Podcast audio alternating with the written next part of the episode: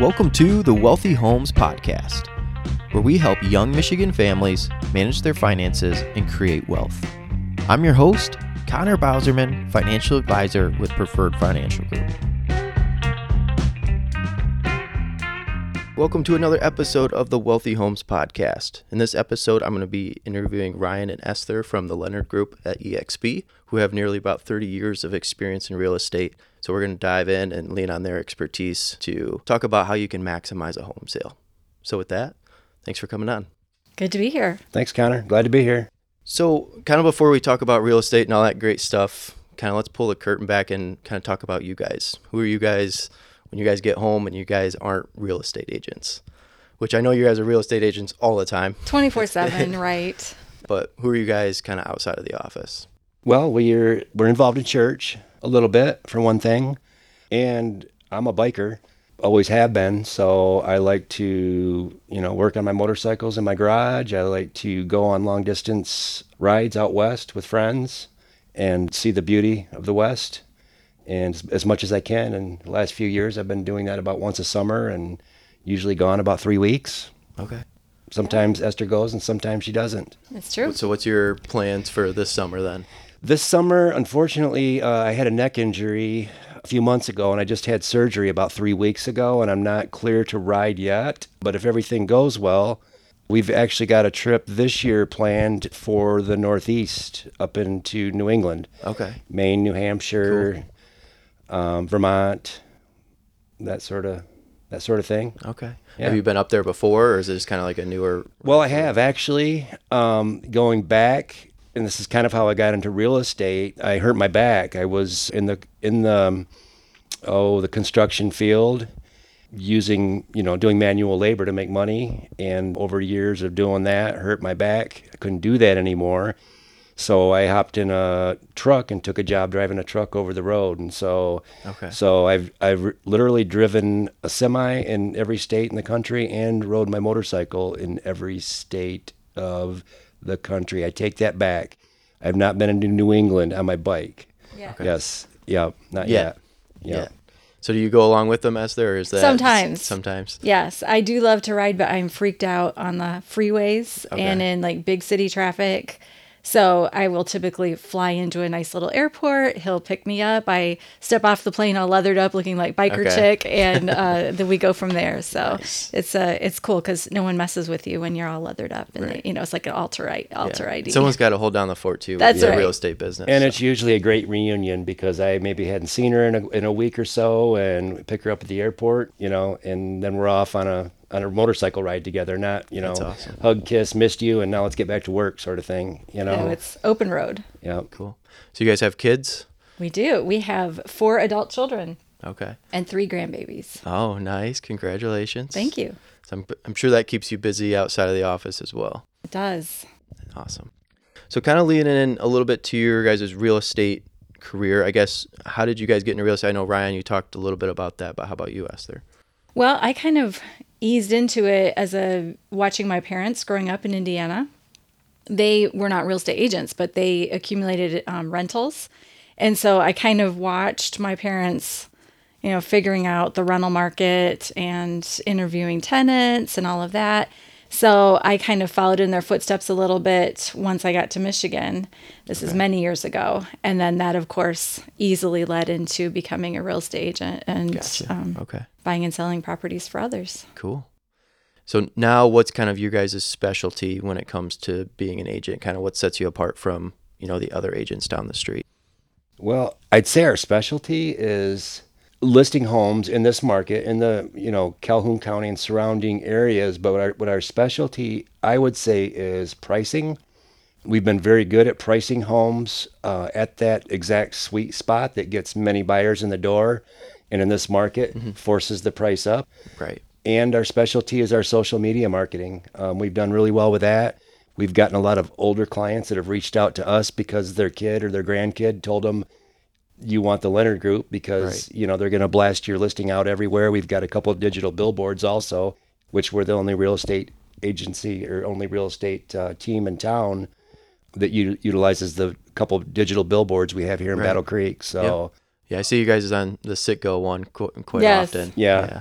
Yeah. I'm, I'm frequently at Sam's Club, so I kind of see that. Yes, we've uh, we've got that captive audience at the light. Yeah. You know, people stop in front of Sam's Club at the light, and lo and behold, there we are again. So kind of let's dive into kind of listing homes. I think that's going to be kind of a perfect entry into the topic of today because millennials have actually doubled their net worth just over the last three years just because of holding real estate. And I think it's going to be really important for the years to come on maximizing that home sale to make sure that they continue down that road of building wealth and increasing that wealth through real estate and other avenues as well. So, kind of what are some things that you would say is like a number one selling point on a house right now? So, if somebody, because it's safe to assume that most people who bought their first home, you know, especially as a millennial or Gen Z or something like mm-hmm. that, didn't buy their forever home Right. or a perfect home. So, they're probably going to be putting some money into it to fix it up. Kind of what is the number one selling point on a home right now? I would say for a millennial or, or even, you know, just a first time buyer, if you're dealing with limited funds, you're not, like you said, you're not in a position yet to buy your dream home. Mm-hmm. So you're just starting out. Look for a home that is that is worth putting some money into, meaning it's got good bones. A lot of the high dollar items are, are already been replaced and are newer, like the roof, furnace, water heater, AC unit, that sort of thing. That maybe just needs a lot of cosmetic updates that would Right. be a, a turnoff to other people. Mm-hmm. And you know, early before I ever got into real estate, I would hear people say that you want to own the the worst house in the neighborhood, and that is a it's actually good good advice in regards to when you go to sell your house, the comps, the comparable properties Right. around you that a appraiser is using to determine value of your home. All of those high houses are worth what yours are or more, Right. and it won't drive your value down. In other words, the houses around you in your neighborhood aren't going to hurt your value, mm-hmm. right? Right. So Okay. So I know I think it was coming it came out about during COVID, but it was like one of the number one selling points of each state. And historically Michigan was, you know, a pole barn was like the number one selling point. But I guess it changed and it flipped over to a home office. Do you guys think that that's still true or is that kind of dwindling out a little bit now that people are kind of going back to work? Well, I think COVID really opened all of our eyes to, you know, in this technology world, we can, most of us can work a lot remotely. Some of us can work primarily remotely, which is Right. awesome. But so maybe not necessarily home office, but high speed internet is super Okay. important. No matter, even if you're looking at a little lake cottage, surprisingly, Right. people want they want to be able to escape there midweek, clock in at the office from their vacation rental. You know what I'm saying? Okay. And uh, so maybe not the space of a home office, but high speed internet and a space that they could carve out if they wanted to work from home. Gotcha. Super Okay. important. Interesting. Kind of in your guys' experience, how long do you think people are holding their homes now, especially the younger generation? Is it a lot quicker than what you've seen in, in you know years past, or is it still that you know try to hold on to it that five seven years because you're not guaranteed to make money, quicker. but you, you think, have Ryan? I think it's a little quicker. It's just, you know, historically they say every seven years, um, but we're seeing quicker. You know, the real estate market was good in 2019, and we're seeing people sell now.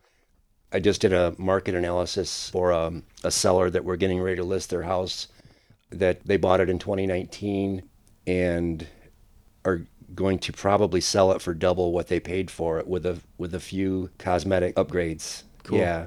So, you know, that's making money on your real estate investment in a short amount of time. Right. You know, Right. and and maybe not every case are you doubling. Right. But but you're able to make money and move forward to your next home in a shorter period than than you have been in, in the way things are trending now. gotcha. For sure. I would add to that that you know the two year hold, and then you can sell your primary residence without without um, Capital gains. Capital gains. Thank you.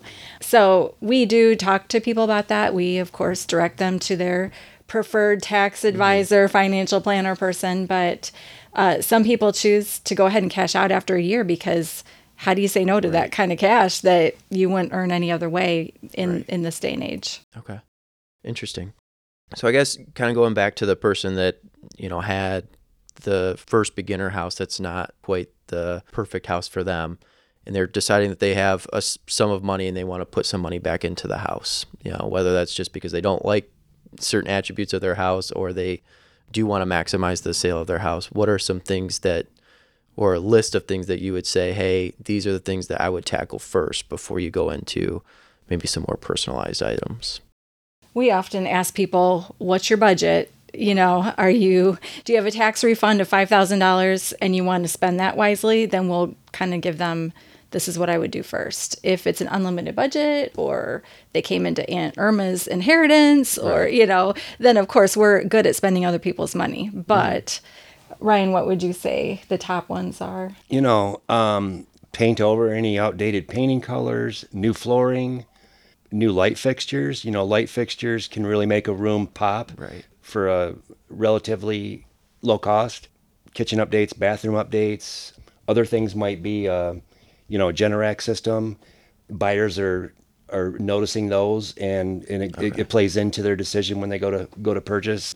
You know, if you if you're a first time homeowner and you bought a house that was um you know say built in 1950 and it's pretty basic for example going out the back door it's just a step down and you're out in the backyard adding a, a little deck on the back you know is a would be a nice upgrade Okay. yeah you know, when it comes to ROI, I know for some of those things it's very inexpensive to buy paint. I guess I should say very inexpensive because now the price of the price has increased over the past couple of years. But comparatively to yes, you know, doing a full kitchen remodel or something like that.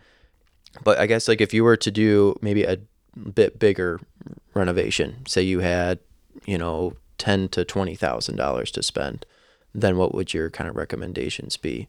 Is it- Kitchens and bathrooms. kitchens and bathrooms. Hands down. Yeah. Okay. However, you want the the mechanicals have to be in, in good condition first. You know, if the house has got the best kitchen in the world, but you know the furnace is sixty years old and Right. and runs on coal, Okay. um, put in a new furnace. Okay. You know, yeah, I think that's important because a lot of the, especially the younger generation, they would rather spend it on something that they're going to use or be able to use every day or feel like they can use it yeah, every day. yeah. It's it's hard to spend money on a furnace. It's hard to spend money on a on a new well. You Right. know, stuff like that. But that's part of home ownership. Interesting. So I guess kind of in your years of experience, what are some things that you've seen kind of on the back end where people have spent some money that you were like, man, you're not going to get the money out of that. Especially I think when they're coming up to a home sale very quickly. You know, hey, I want to list my home in the next say 6 months. I'm going to go spend X amount of money on the house to, you know, put it up for sale. What are some things that you've seen over your years of experience that didn't necessarily pay off?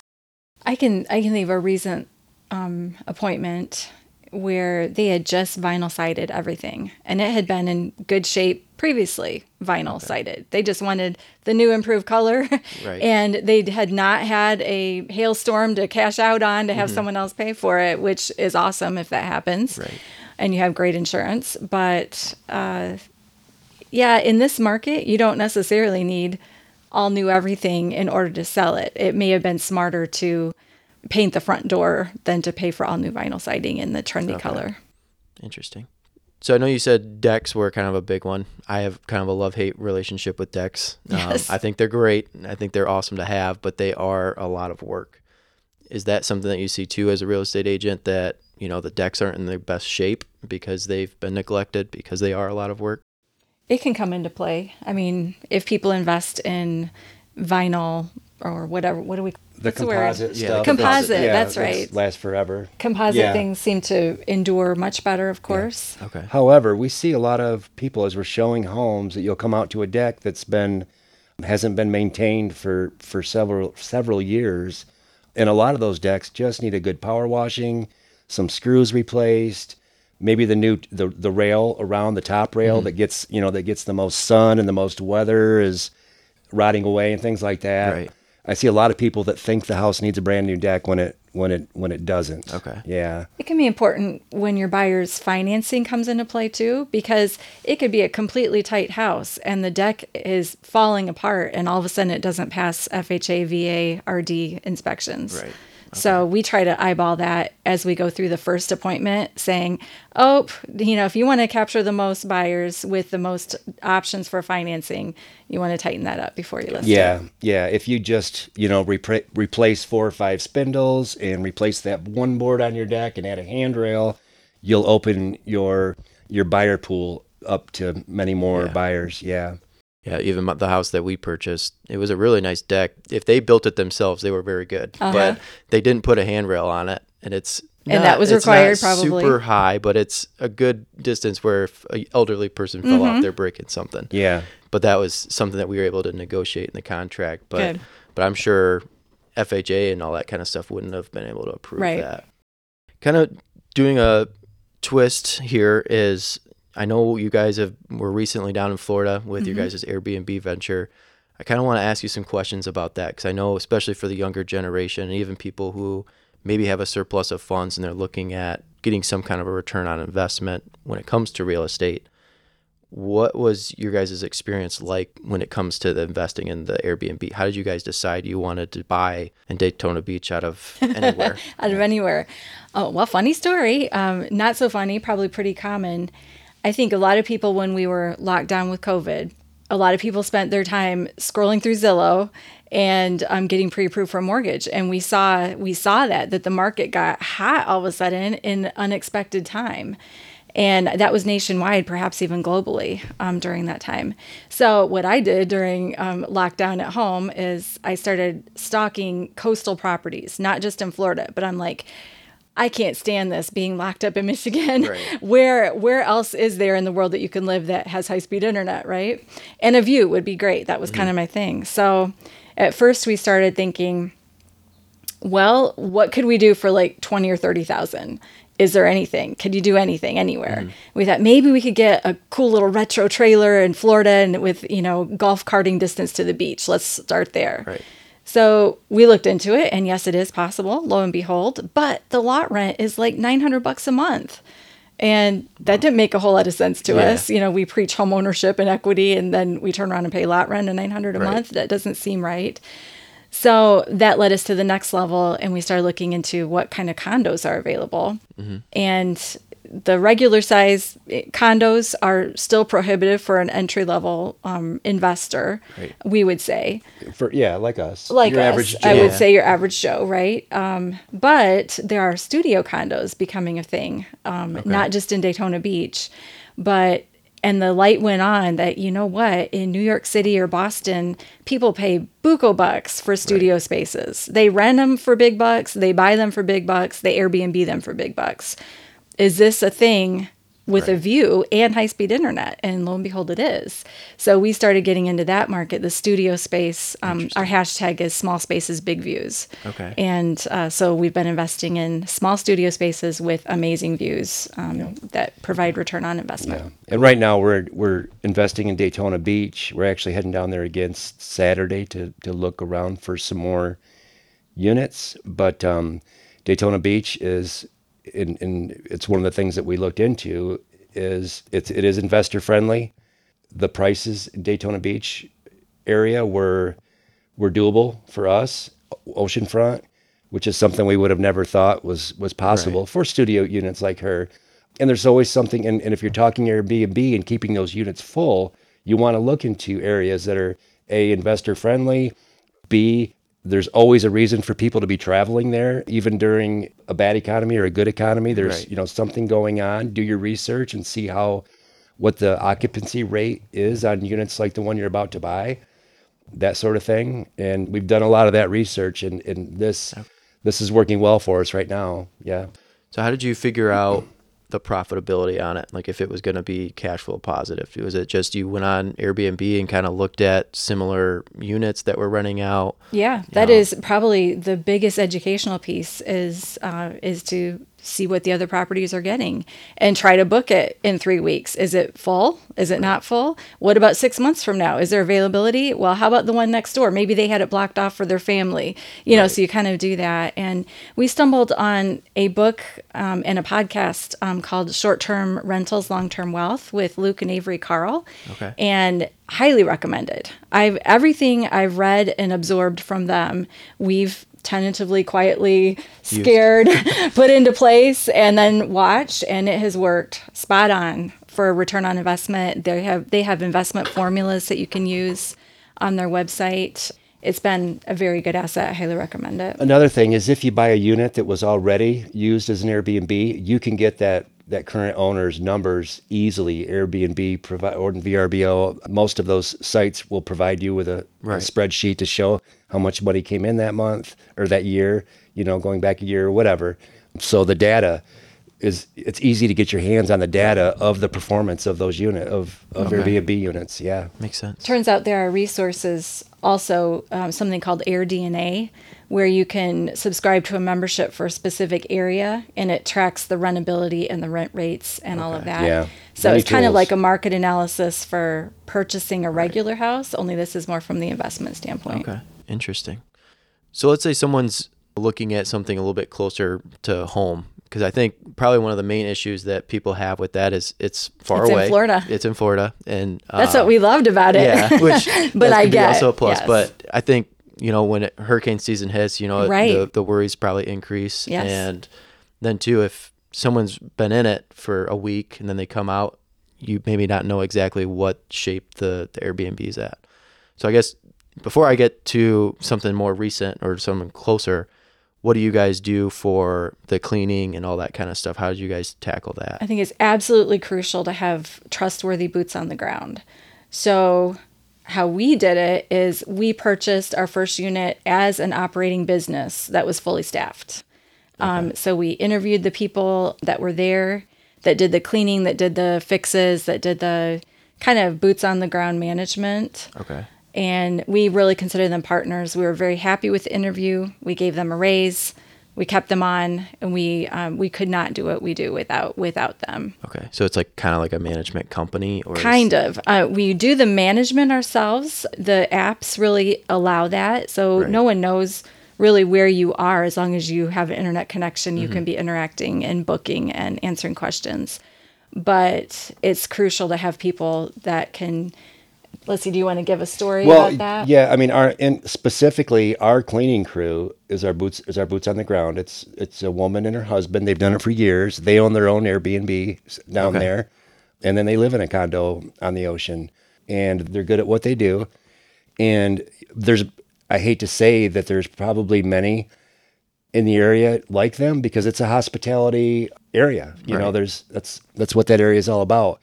We think they're the best, but so they handle they handle our cleaning, and if they every time a, a guest checks out, they immediately let us know the condition that the guest left it in. They immediately left it, let us know that the unit is ready for the next guest. If there's any minor repair that needs to be fixed, they'll take care of it. We've had guests that have have been a little uh, cantankerous, you know. That's for- a great word. for- that's a word I just started using about a couple months ago, and I love Gunsmoke. it. Yeah, it saves me from sa- from cussing. Anyhow, and they go and they'll like if somebody doesn't can't figure out how to work the TV, they'll they'll go and and knock on the door and Right. say how can I help, you know, and that makes us look great, and so that's important. It's it's not owning units in another state far away to us is not scary at all. It, it really isn't. Interesting. especially when the state and area that you're investing in is friendlier than the state that you reside in. Yep. Yep. I agree. So I guess for someone who's looking for something more closer to home, what are maybe some ideas that you guys have when it comes to that? You know, We have clients locally that do that, that invest in certain lakes in the area, little small cottages, and Okay. they've successfully turned them all into Airbnbs. So that's always fun too, right? It's fun to see them shop for something with a vision and take what might be a dumpy little cottage into some cool little retro cottage that everyone wants Right. to book for the weekend. okay. Another another I, another thing locally that would work great is, and we're not doing it right now, but our house where we live is close to I-94, and they're doing all that construction on I-94. There's construction workers from all over the country, probably mm-hmm. right there, and they're probably all staying in hotels. But I wouldn't be surprised if a few of them aren't staying in Airbnbs. You know, making uh, the other half of our house an, an Airbnb with it being so close to the highway would be, and, and even when there's not construction going on, we're halfway between Detroit and Chicago. You know, a lot of people would rather stay in an Airbnb for a little bit less than what they'd stay in a, ho- in a hotel or you know there's there's just different things to look at but there are a lot of people these days they say the Airbnb is last I knew 27% or so of the overnight stay market Okay. as, as far Yeah. as competition with hotels Right, like you know hospitality. you got hotels mm-hmm. you got and you've got hotels and you've got Airbnbs and you know 20% of that of that market or 27% is Airbnbs and that's why you're seeing all the commercials on TVs Right. from the ho- big hotel companies saying how much better it is to stay at a hotel than an Airbnb is because we're we're serious competition. Right. Mm-hmm. Yeah, it's interesting you say that because not too long ago we were golfing and the guy in front of us just asked if he wanted to play with us because he was a single guy, and so we're like, sure, why not? Well, come to find out, he was one of the construction workers over in, on Sprinkle doing some electrical jobs, and they're going to be there for about two years. So their whole Two crew, years, wow. their whole crew was staying in an Airbnb. Yeah. Yeah. So think So- about that. They're probably corporate dollars paying for mm-hmm. it.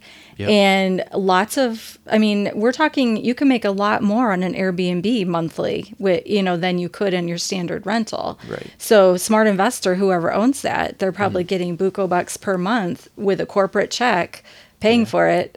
Yeah, and that's not you know your typical Airbnb on the water or some kind of vacation home. That's just probably a It's just about demand. random, big home. Right. So that's cool. So kind of going from there, one question I ask everybody that comes onto the podcast before we wrap it up is, what's one piece of advice that you would give to a young family?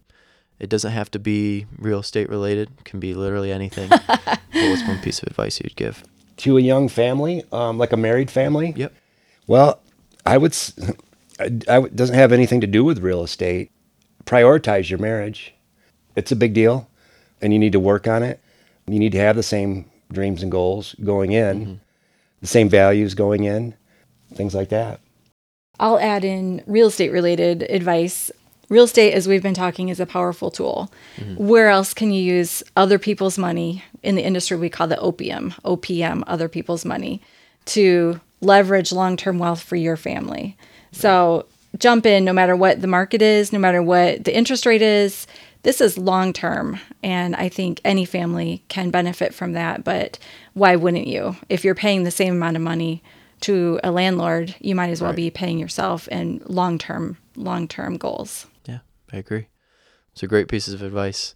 So, going from here, if someone was interested in reaching out to you, what are the best ways that they could reach out to you guys? We're all over Facebook, or you can call or text Ryan at 269 420 7608.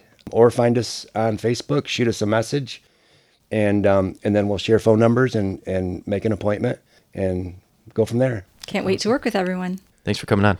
Thank you. Thank you.